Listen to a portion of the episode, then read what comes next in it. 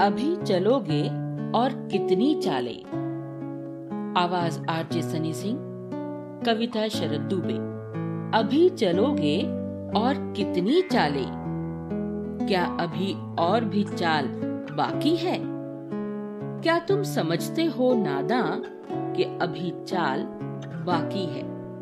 या हो खुद से नादा कि अभी चाल बाकी है? तुम खेल में हो प्यादा मगर वज़ीर समझ बैठे हो। क्या चलोगे वही पुरानी चाल या शतरंज खेल बैठे हो? हर चाल में अपनी उलट कर फंस ही जाते हो।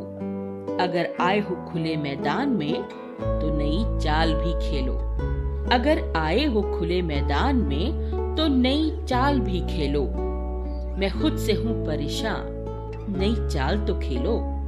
मैं खुद से हूँ परेशान नई चाल तो खेलो, अगर नज़रों में ले बैठे हो दोष तो कसूर उसमें मेरा क्या है?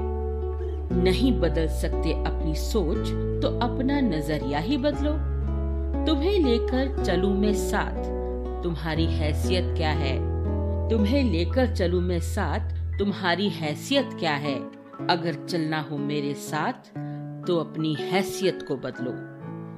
हमने भी खाई है बहुत ठोकरें, चौसर बिछाने में। बिछानी हो तुम्हें भी चौसर? तो अपनी सोच को बदलो।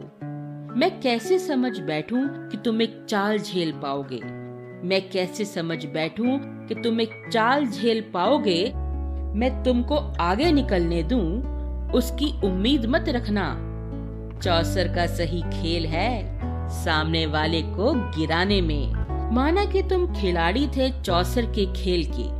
माना कि तुम खिलाड़ी थे चौसर के खेल के।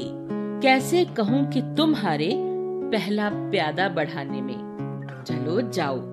चलो जाओ, तुम्हें एक मौका और देता हूँ। हो सकता है संभल जाओ तुम अगली चाल बढ़ाने में। तुम्हारी चाल हर बार एक मौका देती है। खेल कितना चलाऊं मैं तुमको चौसर सिखाने में। तुम खुद ही बता देना अगर खेल हो जाए पूरा। हम चाल बर्बाद नहीं करते कभी चौसर बिछाने में। नहीं फिर से बदल कर चाल, तुम वापस आओगे। नहीं फिर से बदल कर चाल, तुम वापस आओगे, फिर से एक बार नया चौसर बिछाओगे। अगर खेलना हो चौसर तो कूद जाना मैदान में, कब तक प्यादे को वज़ीर समझकर दौड़ाओगे। कब तक प्यादे को वज़ीर समझकर दौड़ाओगे? चलोगे और कितनी चालें? क्या अभी चाल बाकी है? चलोगे और कितनी चालें?